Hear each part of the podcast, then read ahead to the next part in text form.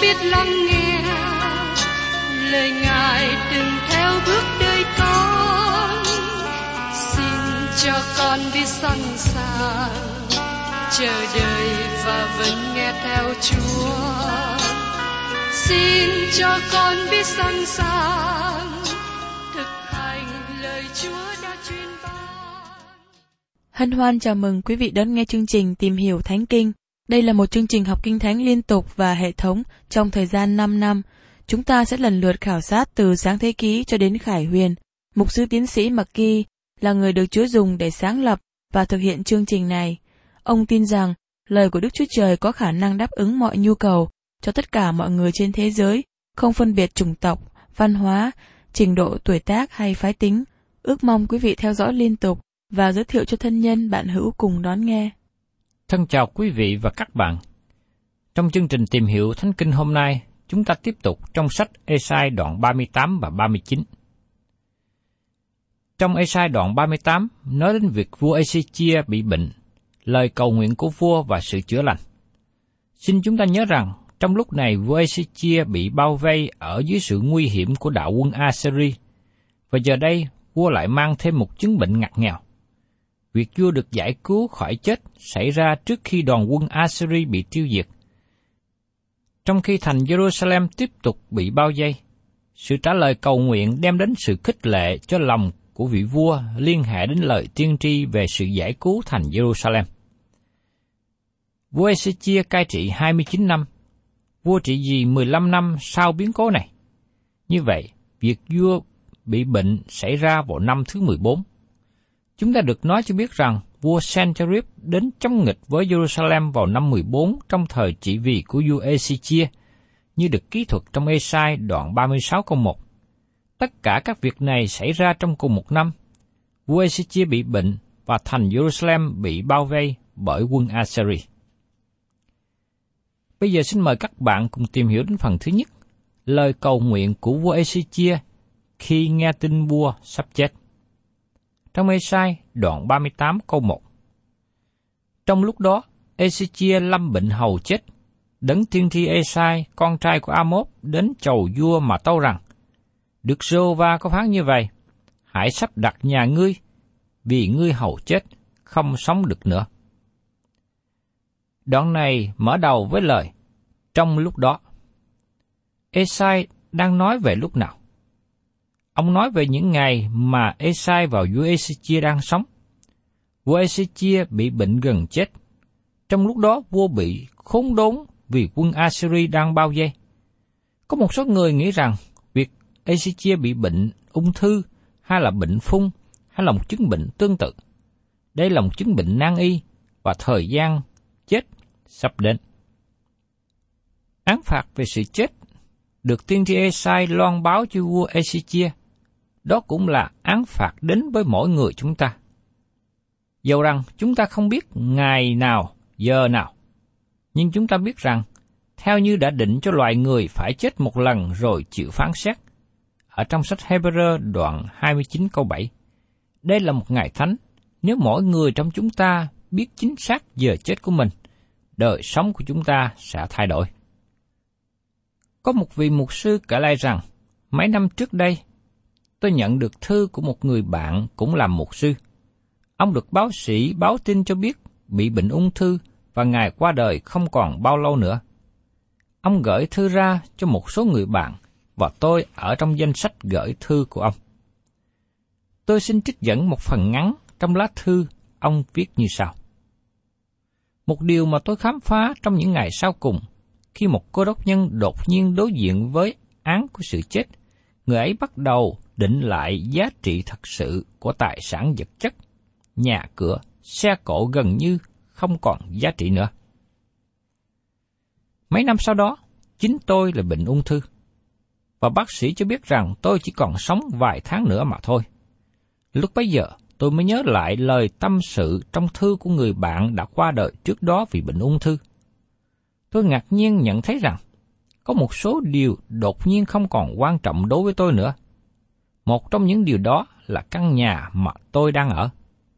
Tôi nghĩ rằng chỉ còn một thời gian ngắn nữa, tôi không còn sống trong căn nhà của tôi. Căn nhà của tôi không còn quan trọng nữa. Nhưng nơi mà tôi sắp đi đến mới là quan trọng hơn. Đức Chúa Trời có một chương trình cho tôi, và tôi rất cảm ơn Ngài. Tôi ngợi khen và cảm tạ Chúa vì mỗi ngày mà Chúa ban cho tôi. Vua Ezechia khi đối diện với sự chết, vua đã làm gì? Mời quý vị cùng xem tiếp ở trong Esai đoạn 38 câu 2 đến câu 3. Ezechia bèn xây mặt vào tường, cầu nguyện Đức Sô Va rằng, Hỡi Đức Sô Va, xin nhớ rằng tôi đã lấy lòng chân thật chọn lành đi trước mặt Chúa và đã làm điều lành trước mặt Ngài. Đoạn Ezechia khóc dầm dề như chúng ta đã thấy trước đây, vua Ezechia đến với Đức Chúa Trời trong sự cầu nguyện và trình lá thư của vua Sennacherib. Tôi biết rằng có nhiều người khi được báo tin sắp chết, họ khóc than, buồn thảm. Có thể tôi cũng ở trong số này.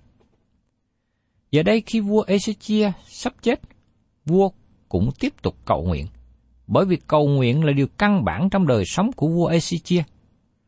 Vua có tiếng tốt trước mặt Đức Chúa Trời về những điều vua làm. Trong sách các vua thứ nhì đoạn 18 câu 5 và câu 6 ký thuật như sau. Ezechia nhờ cậy nơi Jehovah Đức Chúa Trời của Israel, nên trong các vua sau người, hoặc những vua trước người, chẳng có một ai giống như người. Người chiếu mến Đức Jehovah không say bỏ Ngài, song gìn giữ các điều răn mà Đức Jehovah đã truyền cho môi xe. Vua Ezechia là một người nổi bật. Do vậy, vua không có lên mình về những gì vua đã làm. Kế tiếp, chúng ta thấy lời hứa về việc chữa lành được thể hiện qua một phép lạ về bàn trắc ảnh. Trong Ê-sai đoạn 38, câu 4 và câu 5. Bây giờ có lời của Đức giê va phán cho Ê-sai rằng, hãy trở lại nói cùng Esichia rằng, Rô va Đức Chúa Trời của David, tổ ngươi có phán như vậy ta đã nghe lời cầu nguyện của ngươi, đã thấy nước mắt ngươi. Này, ta sẽ thêm cho ngươi mười lăm tuổi. Đức Chúa Trời lắng nghe lời cầu nguyện của vua Ezechia và ban cho vua sống thêm mười lăm năm nữa. Ngài làm điều đó không phải bởi cớ Ezechia, nhưng bởi ân sủng của vua David. Đây không phải là nền tảng cho lời cầu nguyện của chúng ta hôm nay. Lời cầu nguyện của chúng ta được lắng nghe là bởi nhờ Chúa Giêsu Christ. Ở trong sách Giăng đoạn 16 có 23 và 24, Chúa Giêsu nói: Trong ngày đó, các ngươi không còn hỏi ta về điều chi nữa. Quả thật, quả thật ta nói cùng các ngươi, điều chi các ngươi sẽ cầu xin nơi cha, thì Ngài sẽ nhân danh ta mà ban cho các ngươi. Đến bây giờ, các ngươi chưa từng nhân danh ta mà cầu xin điều chi. Hãy cầu xin đi, các ngươi sẽ được, hầu cho sự vui mừng của các ngươi được trọn vẹn. Các bạn và tôi có thể đến với Cha trên trời để cầu xin trong danh Đấng Christ. Cầu nguyện trong danh Đấng Christ có nghĩa là các bạn ở trong Đấng Christ, các bạn cầu nguyện để làm theo ý chỉ của Ngài. Có khi Ngài chữa bệnh cho chúng ta, có khi Ngài không chữa bệnh. Đó là quyết định của Chúa. Và trong Ê-sai đoạn 38 câu 6, Ta sẽ giải cứu ngươi cùng thành này khỏi tay vua Assyri, và ta sẽ binh vực thành này. Đức Chúa Trời giải cứu thành Jerusalem khỏi tay quân Assyri và giải cứu Ezechia khỏi sự chết. Sự trả lời của Đức Chúa Trời cho một điều cầu xin này sẽ khích lệ được lòng của những người tin nhận Ngài. Ngài cũng sẽ trả lời những điều khác. Tôi thành thật chia sẻ với các bạn rằng, tôi được tăng thêm năng lực bởi lời cầu thai của các thính giả.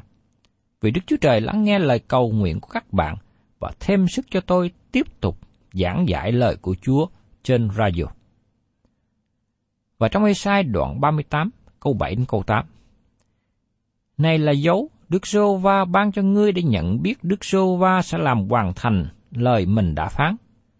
Trên bàn trắc ảnh của A Cha, ta sẽ làm cho bóng mặt trời đi qua và đã đi qua, lui lại 10 độ. Vậy thì trên bàn trắc ảnh, bóng mặt trời sẽ lui lại 10 độ mà nó đã đi quá rồi. Đức Chúa Trời ban một dấu hiệu mà nó bảo đảm rằng Ngài sẽ trả lời cầu nguyện vua Ezechia. Tôi xin trích dẫn một bản dịch mới để cho các bạn dễ hiểu hơn về lời diễn đạt này. Đây là dấu hiệu Chúa làm để xác nhận lời hứa của ta. Này ta sẽ đem bóng mặt trời trên bàn trắc ảnh của A-cha lưu lại 10 độ. Mặt trời bèn lưu lại 10 độ trên bàn trắc ảnh. Điều này có nghĩa là bóng mặt trời chiếu vào qua 10 độ, cho đến khi bóng tối rồi. Bây giờ, ánh sáng rực chiếu lui lại 10 độ. Đó là dấu hiệu được tỏ ra cho vua Ezechia nhận thấy. Sau đó, vua Ezechia có lời ca ngợi Đức Chúa Trời. Trong Esai đoạn 38, câu 9 đến 20. Này là lời chép của Ezechia vua Juda, khi đã lâm bệnh và được chữa bệnh. Tôi từng nói, vậy thì, đang khi giữa trưa của đời tôi, tôi hầu vào cửa âm phủ, còn mấy năm thừa bị cất mất. Tôi từng nói, tôi sẽ chẳng thấy Đức Sô Va nữa, và Đức Sô Va ở trên đất người sống. Tôi chẳng còn thấy loài người ở cùng dân cư thế gian. Nhà của tôi bị diệt đi, dời qua khỏi như cái trại của người chăn chiên.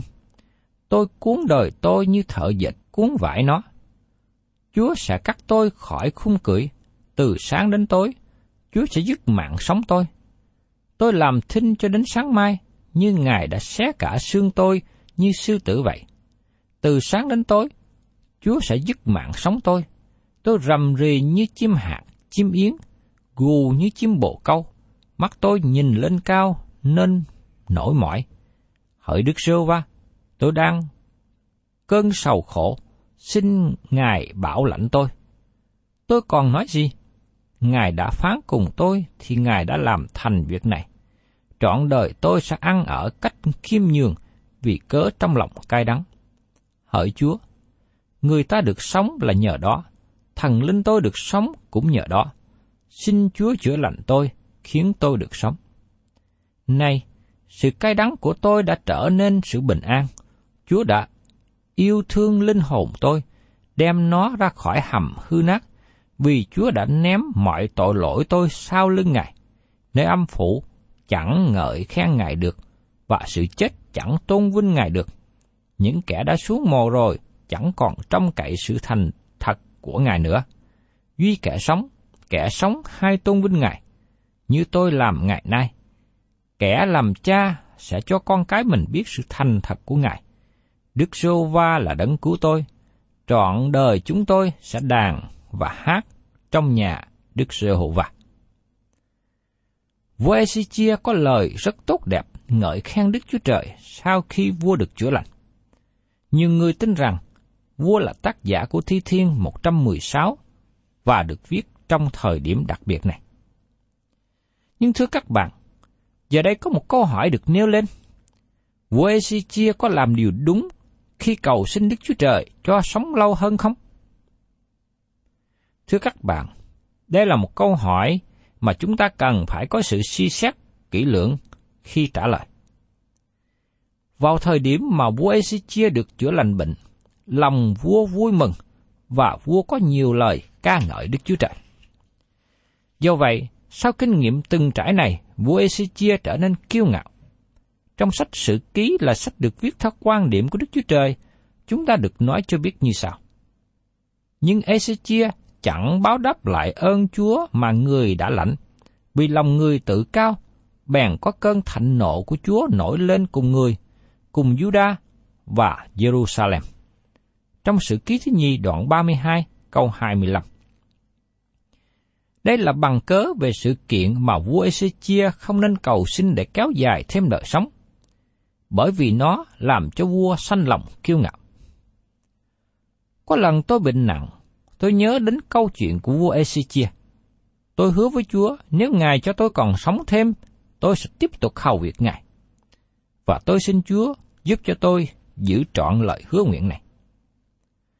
Sau kinh nghiệm về phép lạ được chữa lành bệnh như vua Ezechia có một điều nguy hiểm thường xảy ra. Đó là bị kéo xa cách Đức Chúa Trời. Các bạn có thể nghĩ rằng việc đó sẽ kéo lại gần Chúa, nhưng rất tiếc nó kéo Ezechia xa cách Ngài. Vua Ezechia có làm điều đúng khi cầu xin Đức Chúa Trời cho sống lâu hơn không? Vua có nên chết khi thời điểm đến không? Có một điều nữa để suy xét mà nó dẫn tôi tin rằng vua Ezechia nên chết khi ông bệnh nặng. Manasseh, con trai của vua Ezechia lên ngôi khi mới có 12 tuổi. Điều này có nghĩa rằng Manasseh được sanh ra sau khi vua Ezechia hết bệnh. Manasseh là vị vua xấu tệ, gian ác nhất cai trị trong lịch sử Israel. Tôi nghĩ rằng vua Manasseh còn tệ hơn vua Ahab và hoàng hậu Jezebel nhập lại. Tôi nghĩ rằng trong thời cai trị của vua Manasseh, sự vinh hiển của Chúa rời khỏi. Manasseh giống như kẻ chống lại Đấng Christ, là con người tội lỗi được giữ ngôn sẽ đến sau này. Trong Esai đoạn 39, kế tiếp cho chúng ta thấy vua Ê-si-chia làm một điều khờ dại sau khi được chữa lành bệnh. Và trong phần cuối của đoạn này, đoạn 38, cho chúng ta thấy cách nào vua Ê-si-chia được chữa lành. Có phải tiên tri Esai cầu nguyện cho vua không? Hay là Esai đặt tay trên vua và vua ngã ra phía sau? Không có như thế. Xin các bạn hãy chú ý đến những gì mà Ê-sai làm. Trong Ê-sai đoạn 38 có 21 đến 22. Và Ê-sai có nói rằng, hãy lấy một cái bánh trái vả đắp trên một ung nhọt, vua sẽ được lành. ê chia đáp rằng, có dấu nào cho ta biết rằng ta còn được lên nhà Đức giê va nữa chăng? Nói một cách khác, Esai đã làm hai điều giống như Thánh Gia Cơ đề nghị. Trong Gia Cơ, đoạn 5 câu 14. Trong anh em có ai đau ốm chăng? Hãy mời các trưởng lão hội thánh đến. Sau khi nhân danh Chúa sức dầu cho người bệnh, đoạn thì các trưởng lão hãy cầu nguyện cho người. Việc sức dầu không phải là một lễ nghi tôn giáo. Việc sức dầu là để trị bệnh. Nó là công việc của y học. Và sau đó các trưởng lão trong hội thánh cầu nguyện cho người bệnh. Những gì Đức Chúa Trời nói qua tiên tri Esai và Thánh Gia Cơ đều giống nhau. Khi các bạn bệnh, các bạn cần cầu nguyện và sau đó cũng cần đi đến gặp bác sĩ. Đức Chúa Trời mong muốn chúng ta trở nên có ý thức. Và trong Esai đoạn 39, nói tiếp về lịch sử liên hệ đến vua Ezechia và vua Babylon. Trong Esai đoạn 39 nói về kẻ thù nghịch của nước Juda đã chuyển từ Assyria sang Babylon. Vào thời điểm này thì Babylon là một thành dọc theo bờ sông Euphrates, vẫn còn gặp nhiều khốn khó và không có khả năng chống trả lại quân Assyria. Nhưng sau đó, Babylon trở nên cái đầu lớn bằng vàng trong thời kỳ dân ngoại. Điều này làm cho Esai trong đoạn 39 trở nên nổi bật hơn. Trong đoạn này cũng bày tỏ sự sai lầm của vua Ezechia, cũng như sự yếu đuối của chính con người của vua. Sau thì giờ lên cao về thuộc đinh, tiếp đến là thì giờ thất bại. Vua Ezechia tiếp đón sứ giả của Babylon. Mời quý vị cùng xem trong Esai đoạn 39 câu 1. Trong lúc đó, vua Babylon là Merodach Baladan, con trai của Baladan, sai đưa thư và lễ vật dân Ezechia vì nghe người đau và được lành. Chúng ta không biết nhiều về vua Merodach Baladan, nhưng tên của ông có nhiều ý nghĩa cho chúng ta. Merodach có nghĩa là phản nghịch, còn Baladan có nghĩa là không có Đức Chúa Trời. Dĩ nhiên, đứng phía sau vị vua này là Nimrod, là người xây thành Babylon và Satan, kẻ chống nghịch với Đức Chúa Trời và người cai trị thế gian. Sứ giả này đem một lá thư để vua nịnh tân bốc vua Ezechia. Vua nói, vua Babylon quan tâm đến vua Ezechia khi nghe vua bệnh và được phục hồi. Vì thế, vua Babylon gửi quà đến chúc mừng. Và trong Esai đoạn 39 câu 2. Vua Ezechia vui mừng vì các sứ thần, thì cho xem trong cung điện, nơi để những của quý như bạc, vàng, thuốc thơm, dầu bán, cùng kho khí giới và mọi đồ trong phủ khố mình, phàm vật tri trong cung và trong cả nước mình, chẳng có tí gì là Ezechia chẳng cho các sứ thần xem đến.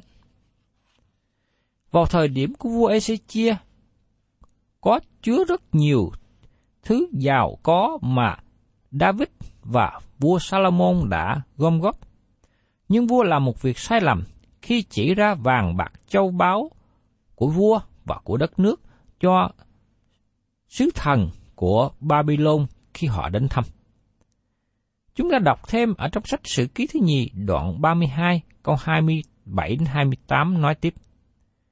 Ezechia được rất giàu, rất sang, người cất những kho trữ bạc, vàng, đá, quý, thuốc thơm, khiên và những thứ khí giới tốt đẹp, những lẫm đặng chứa ngũ cốc, rượu và dầu, những chuồng để nhốt các thứ, thuốc vật, bầy chiên và bầy bò.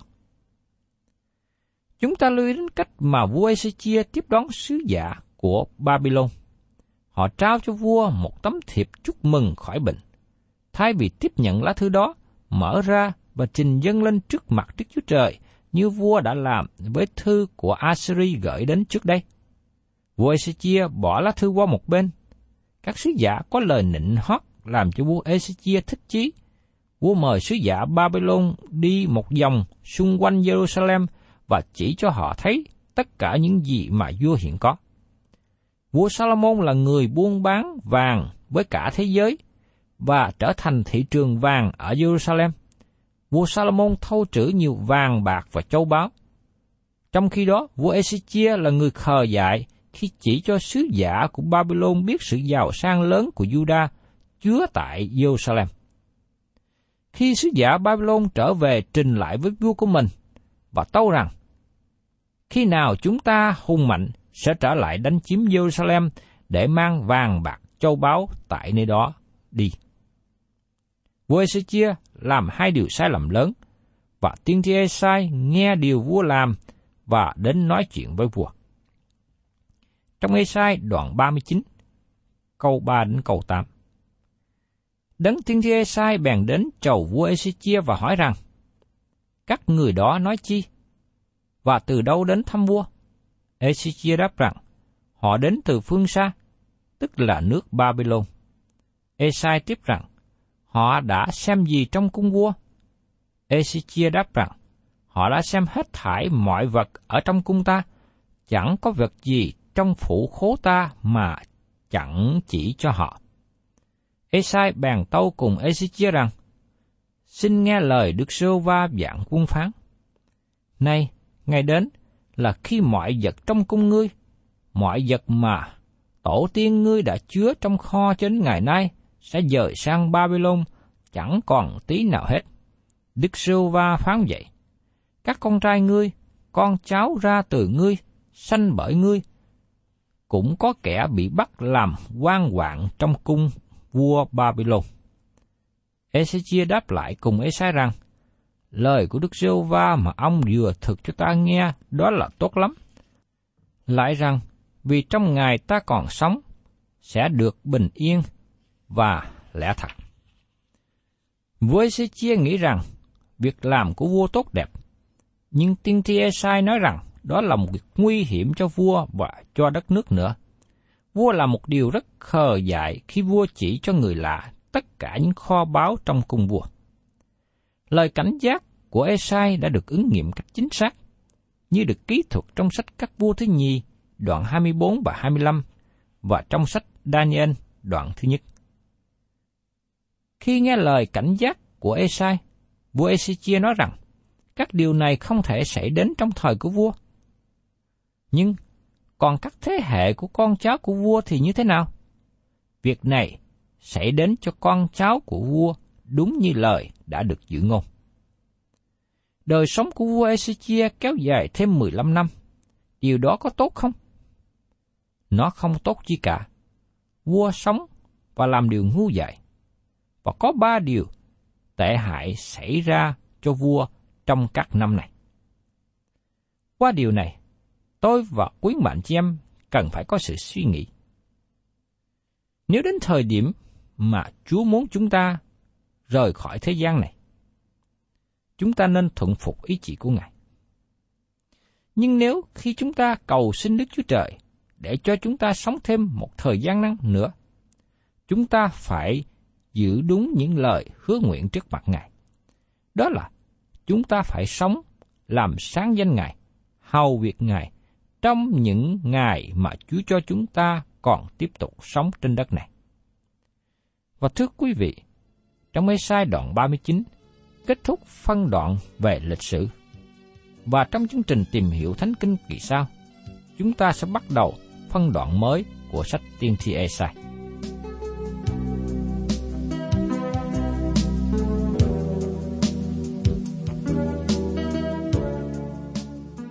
Cảm ơn quý vị đã đón nghe chương trình Tìm hiểu Thánh Kinh.